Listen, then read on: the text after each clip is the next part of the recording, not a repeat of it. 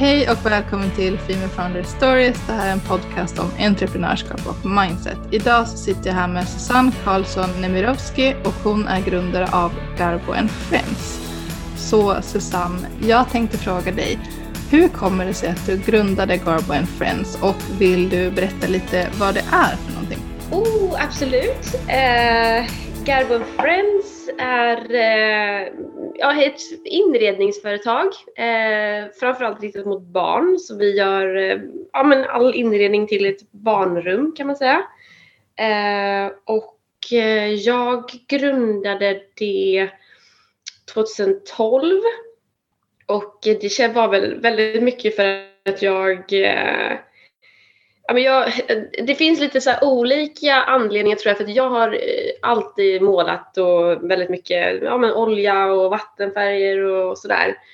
Och, men sen så gick jag på Bergs, eh, pluggade grafisk form och då fick jag liksom, eh, vad ska man säga, en, ehm, eh, eh, en eh, kommersiell funktion för min illustration. Det var inte bara tavlor längre, eller, utan det kunde vara piktogram eller jag kunde göra mm, förklarande broschyrer eller vackra mönster eller liksom och sätta det i en kontext. Och för mig blev det ganska så starkt att jag liksom ja, eh, kunde göra ja, kunde skapa någonting med mervärde på något sätt. Så Garbo Friends var mitt slutprojekt på Bergs eh, och jag, eh, där gjorde jag då, ett annat fokus var ju, där ville jag göra en grafisk profil, jag ville ha förpackning och ja, eh, egentligen allting som, som var ett varumärke.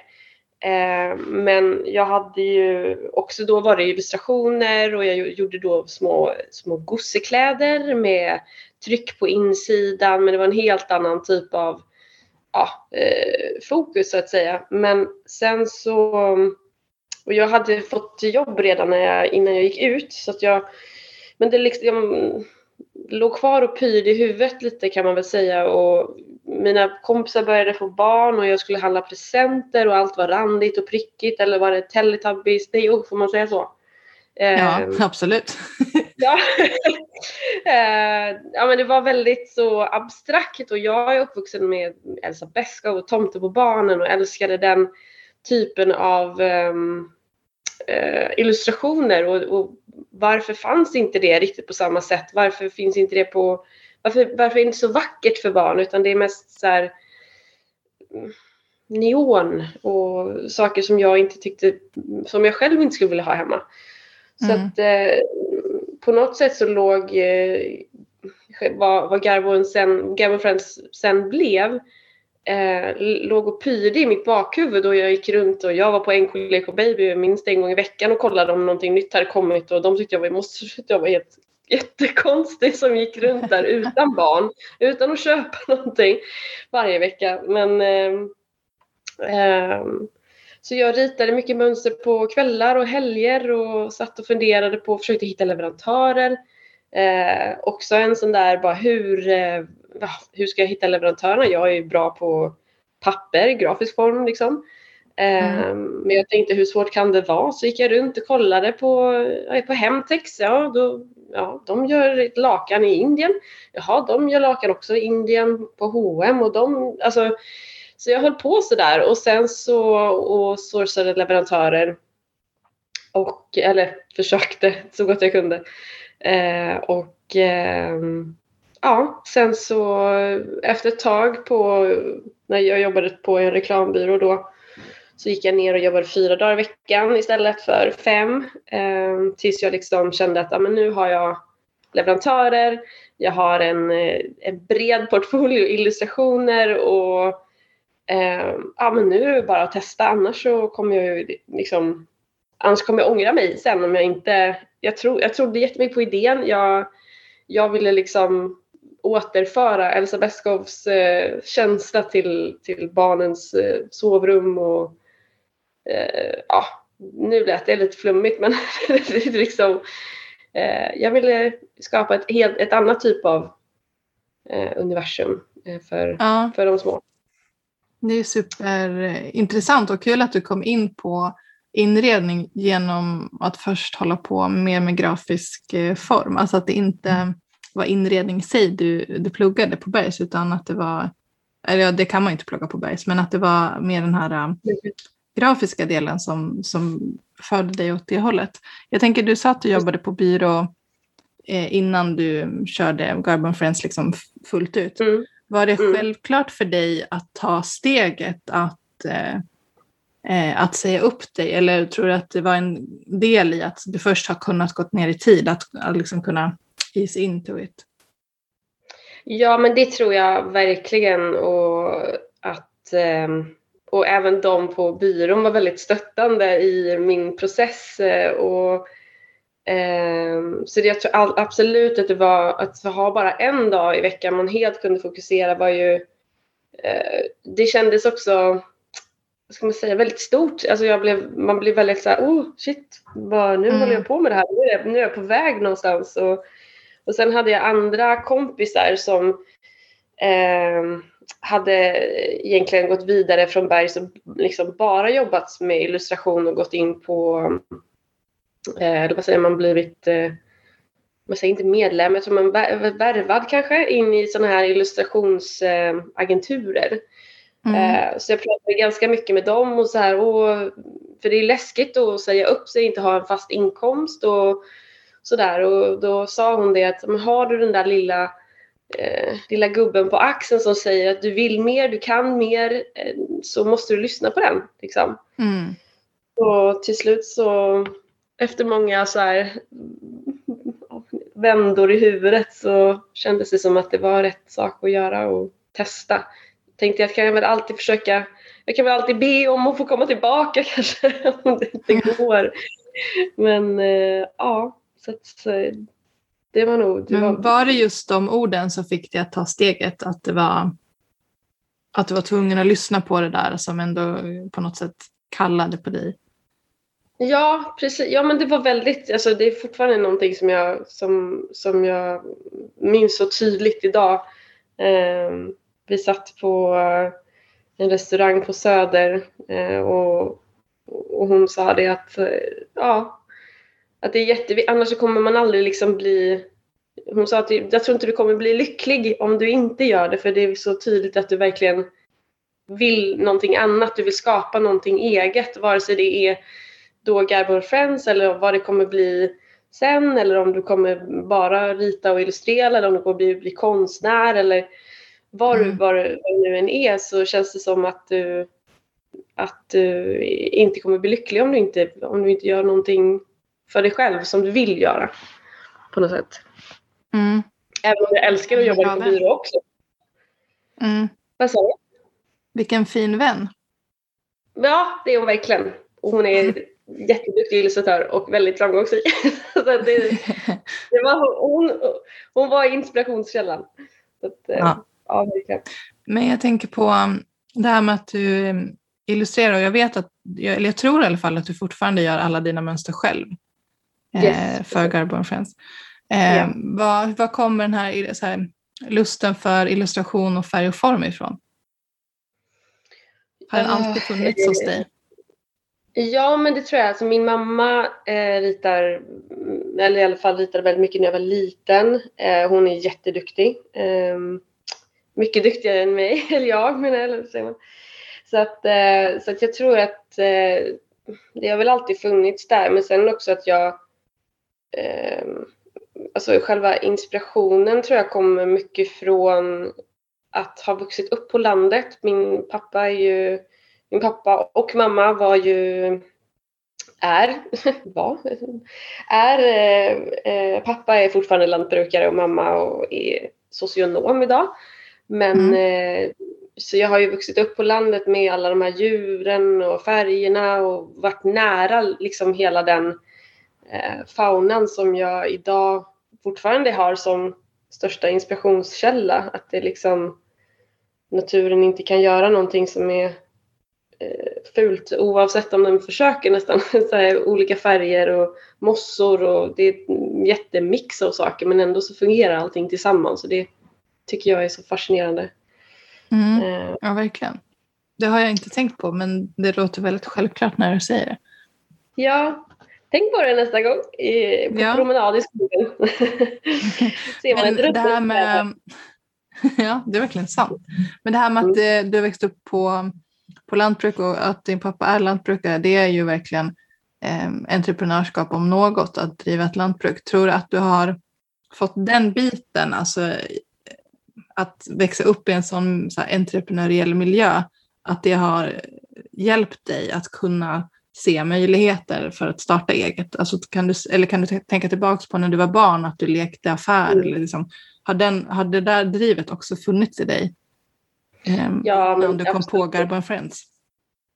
Jo men det tror jag verkligen, alltså absolut. Och, ja men det är ju, alltså vara lantbrukare är ju hårt arbete från morgon till kväll. Är liksom, eh, och du måste lösa allting på väldigt, eh, vad ska man säga, få personer. Och du ska kunna väldigt mycket, både skog och djur och åker och planteringar och så att, och, så jag är uppvuxen med att också få hjälpa till och jobba på, på somrarna och sådär. Så att jag tror att eh, absolut att för det har inte varit en, en liksom, vad ska man säga, en lätt resa. Det har ju varit väldigt eh, mycket jobb och väldigt mycket sena nätter och ja, men också svårigheter och nya saker som dyker upp. Och så jag tror absolut att jag har fått väldigt mycket entreprenörskapskänsla. Att bara man jobbar så kan man komma igenom det och komma förbi det och komma framåt. Mm jag verkligen att jag har fått därifrån. Mm. Vad skulle du säga är ditt varför i ditt entreprenörskap? Oh, stor fråga. Eh, ja. ja, nej men eh, mitt varför är väl ja, men mycket att jag tror det är två saker. Dels också att äga sin, sin tid, att äga sin att äga sitt öde om man får säga så. Att så här, mm. eh, vakna upp på morgonen och, och, och driva någonting som är ens eget. Det är en ganska så, eh, vad heter det? Inte rewarding utan alltså det, det man, man, får en, det är en härlig känsla att göra det. Ja. Mm. Eh, och sen att få skapa att skapa det som att skapa till andra från min egen inspiration eller vad, vad jag vill se och sen se att andra tycker om det och vill, vill ha det. Det, var, det är också den eh, mest absurda lyckokänslan jag känt i hela mitt liv första gången man ser någon i, på stan med en barnvagn och så ligger en filt där med ett mönster som jag har ritat. Det känns eh, också helt fantastiskt. Mm. Ja. Det kan jag förstå. Jag försökte smygfota, sen bara åh nej, don't be there. Det är lite obehagligt. ja. Exakt. Mm. Men um, har du upplevt någon sån här situation där du har tvivlat på dig själv och ha, hur har du i så fall kommit förbi det?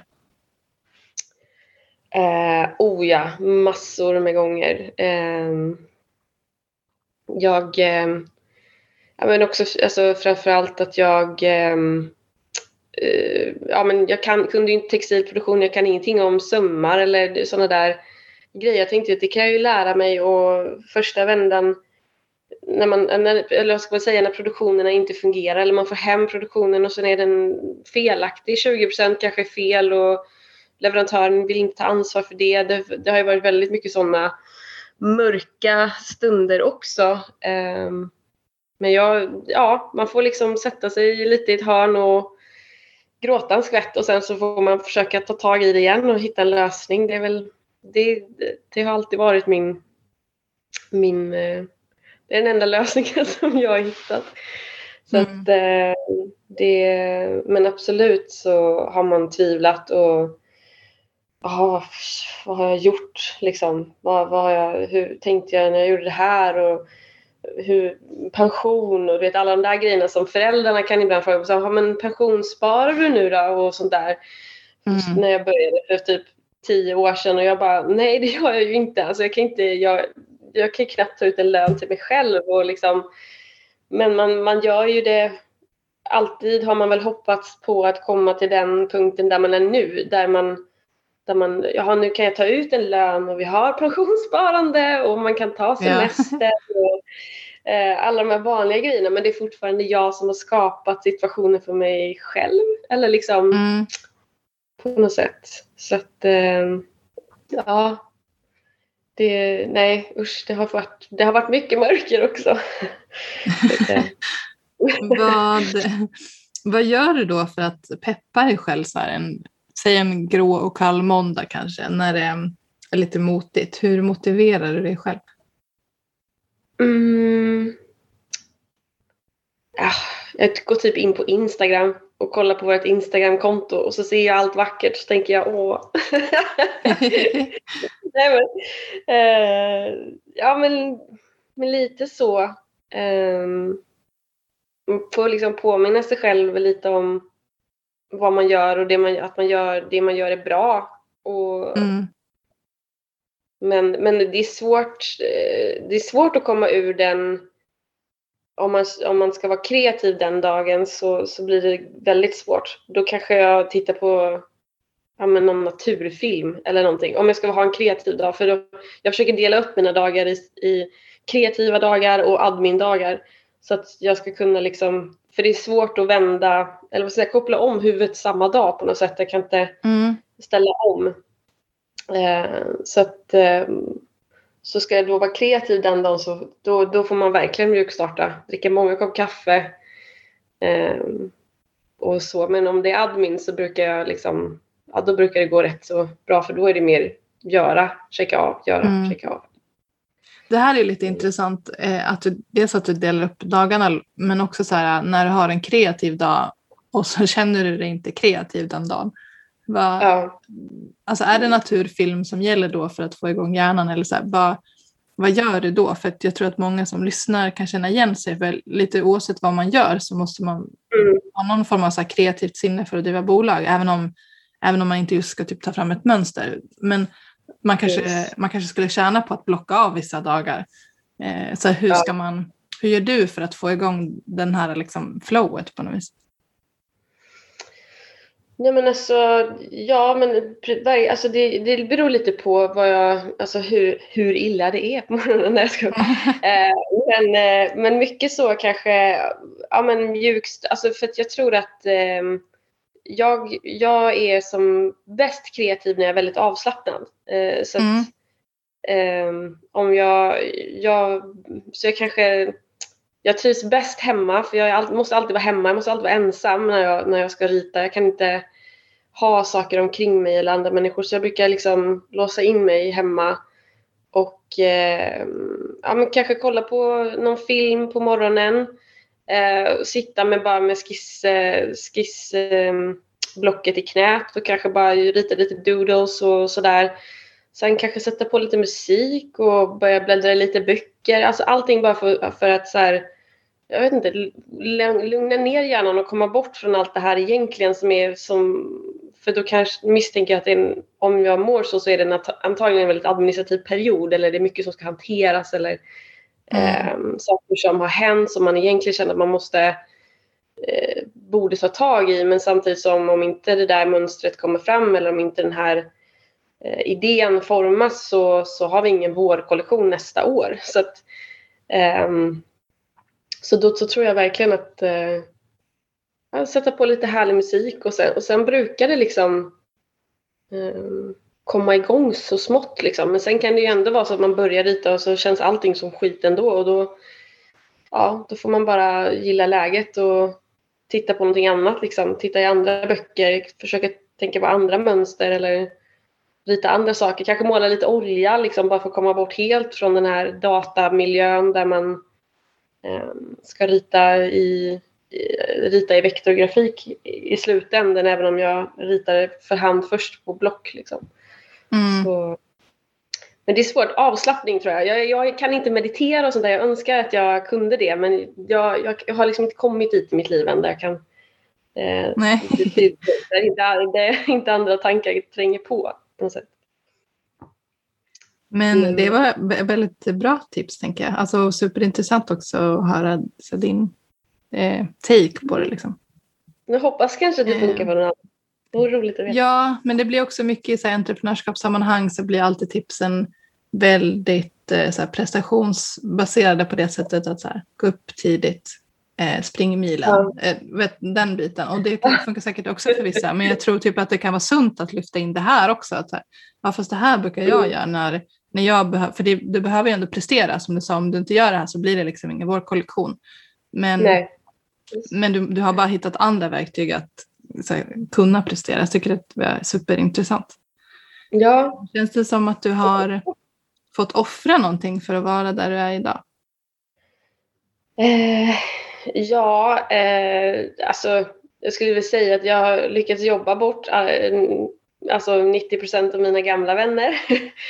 eh, så att, eh, för att det har alltid, företaget har väl alltid varit prioriterat och jag, eh, ja men som sagt det har varit mycket sena kvällar, sena nätter.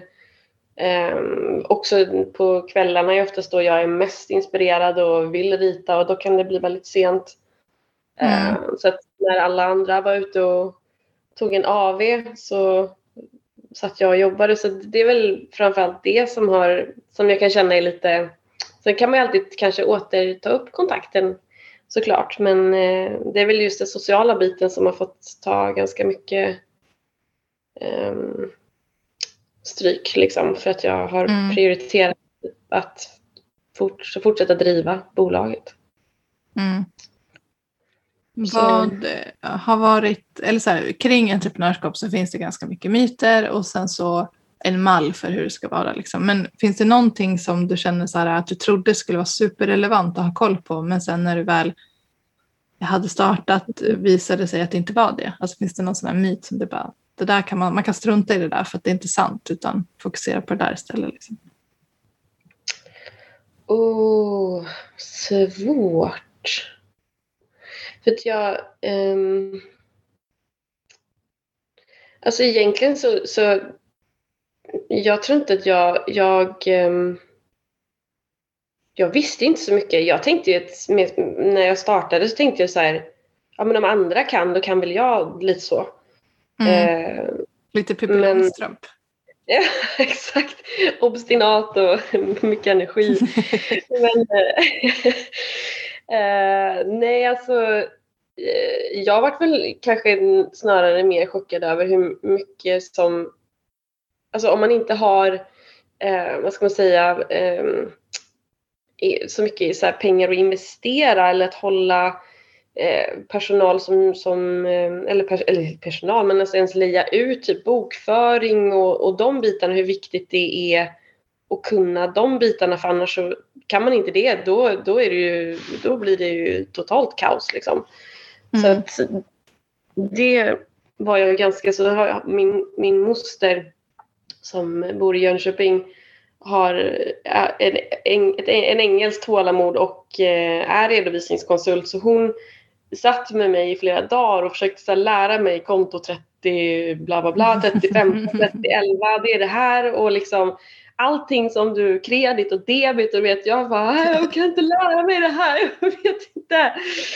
Eh, så att, men till slut så satt det ju så att jag har ju egentligen gjort jag tror att man måste vara väldigt multi det jag kände, eh, alltså det jag kan tänka efteråt är att så här, man måste vara väldigt multifacetterad för att kunna ja, få in alla de bitarna samtidigt om man inte liksom har råd att ha en redovisningsfirma som, Mm. eh, som gör Lite det. som, som, din eh, lantbrukarpappa. Att man Precis, lite, mycket. Precis, precis. Så att... ehm, nej, alltså...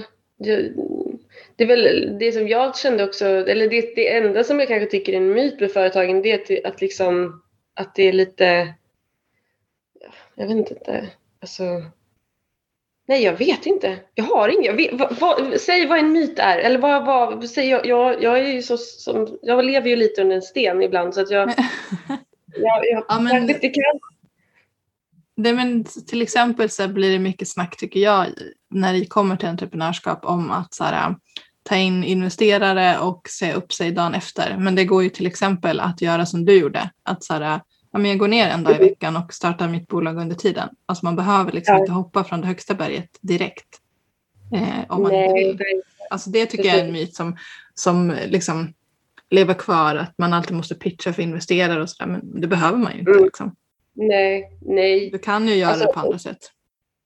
Ja, och om man, om man, jag tror också att om man är, eh, om man vill bygga någonting eh, som, som får ta lite tid, där man kanske, jag hade ju inte, alltså vad, jag, vad Garbo var från början och vad Garbo är nu, det sker också en utveckling både i mig som, som eh, ja men framförallt kanske i mig som illustratör och hur jag känner att jag vill, vad man landar i att man vill skapa och vilken typ av eh, varumärke vi ska vara. Att för mig var inte det kanske, det har ju vuxit fram också med tiden och hade jag haft någon investerare som hade eh, andats liksom ROI och allt vad det nu är eh, så, mm. så tror jag det kan också riskera att det går för fort och att man inte um, ja, men att man inte heller är den som får ta alla besluten utan man, man har någon annan som påverkar den.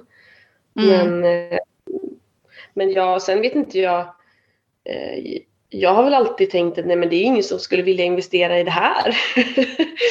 så att, eh, men, eller förstår du vad jag menar? Att det, det, det är mycket med, med, med tech och, och sånt som känns att det, det liksom blir väldigt höga summor redan från början. Men, men att ja. eh, i andra branscher kanske, och sen visste jag inte heller vem, vem, vem, skulle jag, vem ringer man? vem, Hej, jag behöver pengar, kan du? Hur, vad, hur gör man? Jag vet inte. liksom. Nej.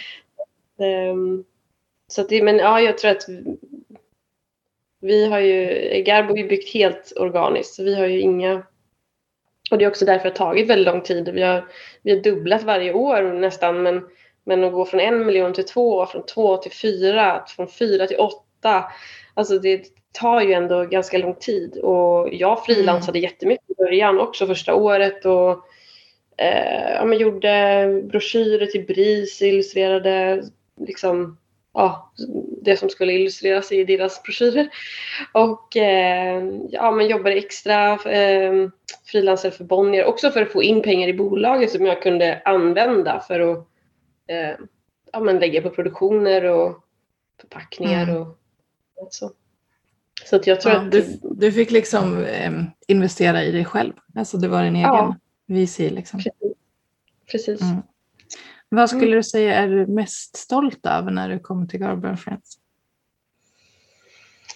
Ja, oh, alltså det, nu är det ju lite att man får nästan nypa sig i armen varje morgon. Att så här, vi har ett team, vi är nio stycken nu och eh, alla är så otroligt duktiga och har tagit med sig sin kunskap in och ja, alltså de, de, deras liv vad ska man, inte deras liv, men deras liv påverkas ju av att, att vi finns. Att de jobbar hos, med oss och liksom det tycker jag är, det är nog det jag är, nästan är mest stolt över. Att här, ha skapat någonting som faktiskt fungerar och har ändå gjort det på liksom med mina med mina idéer och mina illustrationer. Det, det, jag tycker att det, det, det, det känns lite overkligt nästan.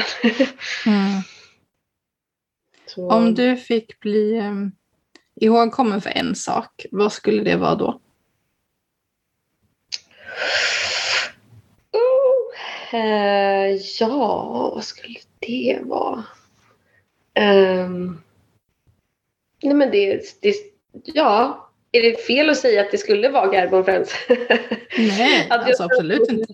Life legacy och förhoppningsvis ehm, och eh, att jag eh, Nej men alltså man, man har ju sina små drömmar om eh, någon eventuell staty eller gata eller sådär. men eh, nej, jag vet inte riktigt. nej, men det skulle väl att få, att få fortsätta driva det här och få driva det hela livet och skapa eh, ett företag som väldigt många känner till och som förhoppningsvis många älskar också. Så det, det skulle väl vara mitt, min största dröm, typ. Mm. Vad skulle du säga är det svåraste beslutet du har tagit när det gäller ditt entreprenörskap? Gällande själva entreprenörskapet så jag men, ibland, där är det lite så här konstant, eller har varit tidigare, liksom lite konstant himmel eller helvete. Liksom att ena dagen är det jättebra, andra dagen är det eh, jättetufft. Men mm. det, man får, jag vet inte om man, alltså första gången som eh, jag tror första gången jag, det var nog det svåraste beslutet, för, det var nog första gången jag skulle anställa någon. Eh, mm. För att jag var så rädd för att liksom misslyckas för då skulle ju min, mitt misslyckande påverka den personen också, deras liv och ja, men lägenhet och barn. Och, mm. Så det skulle jag nog säga var, det, var nog det, den, det vid den punkten där jag var mest rädd helt enkelt. Att, eh, sen, sen så när man upptäckte vilken, eh, vilken fantastisk eh, utveckling man kan få när man är två och sen när man, vilken fantastisk utveckling det blir när man blev tre så, så försvann ju den där rädslan men, men det var väldigt eh, läskigt i, i början. Ja, men det kan jag verkligen förstå. Jag tänker på när du startade och eh, ja, men, säg då ungefär den här tiden när du gick ner en dag eh, från ditt byråjobb. Hur mm. fick du liksom dina första kunder och hur började du marknadsföra dig? Eh, alltså jag hade ju en plan att jag ehm, egentligen så hade jag eh, satt eh, vad ska man säga, en budget för första kollektionen och eh, så finns det en mässa i Paris som heter Playtime som är bara barnprodukter. Mm. Så det var mitt, mitt mål att jag skulle skapa eh, första kollektion och sen ställa ut där. Ehm, och sen så det var väldigt mycket söka på internet. Eh, vem, vem, är, vem, vem ska man, vilka företag ska man liksom kontakta för att försöka få dit dem till exempel. Och, eh, vem, eh, ja, vilka tidningar och sådär. För att det är ju, eftersom jag inte har några barn själv eh, så, så är man inte riktigt inne i den världen heller. Mm. Så det var ju ja, men det, var, det var väldigt mycket så. Eh, och sen eftersom min, det som var väldigt bra är ju att jag är grafisk formgivare i grunden så att, att göra väldigt proffsigt material eh, var ju det, det, kunde jag göra själv vilket tror jag gjorde att många kände att åh oh, shit, inte shit men ja. eh, att det här ser jättefint ut och väl komponerat och att man kunde liksom göra en plåtning och få allting att hänga ihop och och mm. sådär. Så, att, eh, så jag ställde ut på den här mässan. Eh, åkte dit, jag fick en tjejkompis att följa med. Eh, och så... Ehm, och det gick ju jättebra tyckte jag. så att eh, jag bara, nu är det klart. jag kan säga nej. nej, men, eh, så att eh, vi fick liksom, ja men vi, vi kom in på ganska många ställen eh, redan från början och Eh, vi fick ett exklusivt, eh, eller vad säger jag, eh, en stor eh, återförsäljare i Frankrike ville ha, eh, som fortfarande idag är en av våra största återförsäljare, vill, ville ha exklusivitet i sex månader och om de då la en ganska så stor order. För mig var ju då eh, 10 000 euro handlade de då och det, tyckte, det var ju astronomi för mig. Jag bara wow, mm. liksom, en order, så mycket pengar. Mm. Eh, så jag kände väl väldigt mycket där att jag fick proof of concept på vad jag, um, vad jag, vad jag hade tagit fram och hur jag tänkte liksom. Mm. Uh, och sen så var det också mycket, men i Sverige så kunde man ju liksom resa och träffa inköpare och sådär. Så NK var ju också en av dem som tidigt plockade in och, och trodde på oss och har ju, var ju en kund till oss eh, tills de tyvärr la ner förra året tror jag på grund av mm. coronan och sådär. Så att, eh, men det var väl just det där, den, och vi vann, eh, det finns en tidning som heter Milk och vi vann deras Coupe de Coeur som är så här kupp av hjärta, eller säger, hjärtats kupp eller någonting. Eh, och kom med i den tidningen och sådär. Så det var, det var ju, det var jätteroligt att vara på den mässan. Mm. Uh, Men det måste ju på något sätt också varit att här, du har den bakgrunden du har och kunde skapa ett varumärke som håller ihop. Att så här, det spretade Precis. inte även om det var första gången. Liksom. Nej, eh. nej men verkligen. Alltså, och jag, nej men verkligen. Och det var... Ja, jag hade gjort kataloger och det, var, ja, men det, det, såg, det såg väldigt proffsigt ut. Och det, det mm. var ju såklart proffsigt också. Mm. men, eh, men det var ju... Jag tror att det har stor, eh, hade en ganska stor påverkan på att mm. så många in. Ja. Så det var ju så det var jättekul. Men sen så, ja, så jag hade egentligen alltid trott att det, skulle vara, det här med säljet skulle vara det svåra. Men det har det ju inte varit utan det är ju produktionerna och, och tekniken kring det liksom, och logistiken som har varit det största problemet. Varför att, har sälj inte varit det svåraste känner du? Ja, men, vi, har ju, alltså, vi har haft sån himla tur att att eh, folk, alla återförsäljare har liksom nästan alltid kontaktat oss så att vi har inte behövt göra så mycket bearbetning tidigare utan vi har egentligen mer hanterat det som har kommit in de, de eh, vad ska man säga, förfrågning, förfrågningar om, om de får sälja våra produkter. Mm. Oj, um, och, så men det har ju... att ni kan luta tillbaka på att så här, varumärket är ett um, ja, men, solidt på något sätt. Eller så här, det är vad det är. Um, ja, så att de, ja, det, alltså, jag, så här, jag, jag har också varit på sådana där mässor, inte just för barn, men för mm. inredning. Och man kan se vissa varumärken som är nya, att det spretar ganska mycket. Eh, mm. Själva varumärket. Så jag tänker typ att en nyckel till att sälj då inte har varit jobbigt är för att ett varumärke satt från start. För att ja, men, du, du ja. har jobbat professionellt med att skapa varumärken innan du gjorde det här. Alltså, du har ju hela den biten med dig. Liksom. Eh, jag spekulerar, du får gärna rätta mig om jag har fel. Men, Nej, men det, det, stämmer, men det känns det lite som att, om, som att det kanske skulle kunna varit en nyckel. Om, för många är ju väldigt rädda för sälj just. Eh, ja. Jag tycker det är läskigt. Men det låter väl underbart ja. om sälj har varit att, att folk frågar er. Liksom. Ja, men, ja, men det, det, det har verkligen varit en... Sen har ju vi, alltså vi har ju såklart eh, också letat och, och för liksom, att man försöker eh, hitta återförsäljare och sådär. Så man har gjort nykundsbearbetning också. Men, mm. eh, men också eh, tror jag att man hade jag tror precis som du säger att det, var, det kändes som att det var en bra helhet redan från början. Så att, eh, så att jag tror att, eh, att det påverkade mycket. Men, men också så nu när man tittar tillbaka så kanske det var lite dumt också att vi tog, man tog in allting. Bara, ja okej, här kommer det en från, från eh, Japan och här var det en från Tyskland och här är en från Polen och här är en från Italien och här är det en från Turkiet. Och helt, mm. helt plötsligt blir man så spretig, det fanns inget fokus. Var, var, vart ska vi sälja? Vart ska vi vara? Eh, mm. Jag tror att de första fem åren var det knappt någon som förstod att vi var svenskar. för, det, att det var väldigt liksom eh, jag tror att man, man mm, inte utmattade sig lite men det blev väldigt så, alltså att ha logistiken att kunna skicka till alla de här länderna och, och, och få det att funka på ett bra sätt var ju väldigt svårt.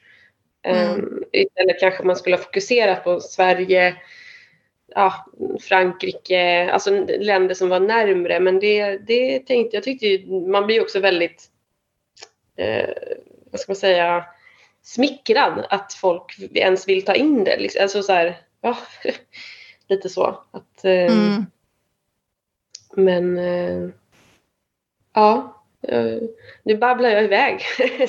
Nej, men det var intressant. Jag har, jag har en till fråga som rör lite mer så här, dig och ditt entreprenörskap. Men känner du att alla ja. liksom har förstått ditt livsval? Att vandra den här vägen istället för att ha en trygg anställning? Ja, men nu har de ju det. Eh, det var väl framförallt mina föräldrar skulle jag säga som, eller pappa har alltid stöttat och bara om ingen startar företag så kommer inte Sverige vidare. Eh, för han tycker att Sverige är ett entreprenörsland och eh, om ingen vågar, vad händer då liksom? Mm. Eh, men mamma har ju varit jätteorolig och tyckte att jag, nej gud ska du inte du inte ta ett arbete? Eller så, ja, kanske, hon trodde väl kanske lite mer att jag inte var att jag inte trivdes med mitt jobb på byrå till exempel. Men hon bara, du kanske ska bli advokat ändå. Du, du kan ju mm. prata så bra och ja och sådär. Men, men ehm, jag förstår ju henne också när man mm, liksom kommer hem på julen med jordens pandaögon för man har jobbat sena kvällar och sovit dåligt. Och, mm. så kanske, mm, men nu så tror jag att hon är väldigt stolt och glad över att jag, att jag har, har tagit den här vägen. Över att du inte lyssnade på henne kanske? ja, exakt. Jag har aldrig gjort ändå. men, men, eh, tyvärr. Så att, eh, nej, men jag tror att det är, jag tror att det är viktigt om, att, att lyssna på sig själv vad man, vad man vill. Liksom. Mm. Vad är um, det, om du fick ge liksom ett tips till någon som sitter där hemma och funderar på att de ska starta företag, vad skulle det vara då? Oh, um, ta Skatteverkets tre dagars kurs. Eh, den är faktiskt väldigt bra och uh, alltså, det, det var... Nej, men jag tror att, jag tror att den är bra. Alltså just att jag säger det också, det är för att det administrativa om man inte om det inte sköts eller om man inte är förberedd på hur mycket tid det tar um, i alla fall gör, gjorde det för mig liksom med när man ska starta någonting inom produktion så ja, man köper in från utlandet och säljer utlandet och det är omvänd moms och det är massa sådana saker. Så det tyckte jag mm. var väldigt viktigt. Mm. Um, men om man, om man sitter och hemma på kammaren och funderar så tycker jag absolut att man ska mm, börja, liksom. bara börja, ta första steget. Vad är, vad är idén? Gör en lista. Liksom. Vad behöver man göra? Tio, tio punkter för att, för att kunna rulla igång. För att kunna mm. undersöka om det här är någonting som fungerar. Och, men man behöver inte dra för stora växlar på det till en början utan man får vara beredd på att jobba kvällar och helger och eh, försöka sånt som inte så, alltså försöka sånt som är roligt som umgås med vänner och sådana saker beroende. Man måste vara säker på att man vill göra det tror jag beroende på vad, man, vad det är för typ av bolag. Att man mm. vill offra den delen för att det kommer, det kommer krävas. Liksom. Mm. Det var inte så, det var inte så uppmuntrande kände jag nu. Men, Nej men det är ja. ärliga tips. Ja. ja. Har du någon förebild? Mm. Förebild. Um, du menar i liksom entreprenörsvärlden? Eller i, ja, liksom... ja, alltså så här, det kan ju, behöver ju inte vara i entreprenörsvärlden, det kan inspirera dig ändå. Liksom, men någon person som, ja. som du vet alltid liksom, ja, men som du inspireras av nästan. Um, Alltså jag tycker väl, det finns väldigt många, men, men någon som jag har följt liksom sedan början det är ju eh, Cassandra Rodin. Cassandra, mm. ja. Eh, från Mini Rodini. Eh, det, jag tycker att det är, eller, det är väl lite likt, eh, alltså jag känner att hennes resa är lite lik eh, lite lik min resa och att hon också har börjat lite sakta och sen så växte det och um, och hon känns väldigt stark i sitt formspråk och har liksom inte um, spretat iväg för mycket heller utan det är ju hennes formspråk som, som är Mini Rodini. Mm. Så det skulle jag kanske säga att hon är väl, ja, hon är någon som jag har läst mycket artiklar om och ja, följt deras eh, resa liksom på avstånd. Jag har aldrig träffat henne men, eh, men eh, ja, det skulle man kunna säga. Att det är hon. Mm. Bra tips också för någon att kolla upp. Då har jag en mm. sista fråga. Och det är om mm. du har något eh, favoritcitat? Um, friskt vågat hälften vunnet. ah, bra, den kom direkt från hjärtat. Ja, ja nej men det, det är så, men lite så får man tänka. Man måste chansa lite för att, mm. att det ska bli Fint. Ja. Tack så ja. hemskt mycket Susanne för att du var med i min podd. Tack så mycket för att jag fick vara med och, och så spännande att få, få vara med här och prata. Det hoppas jag har gjort eh, att jag har gjort bra ifrån mig. Så att säga. Absolut. ja.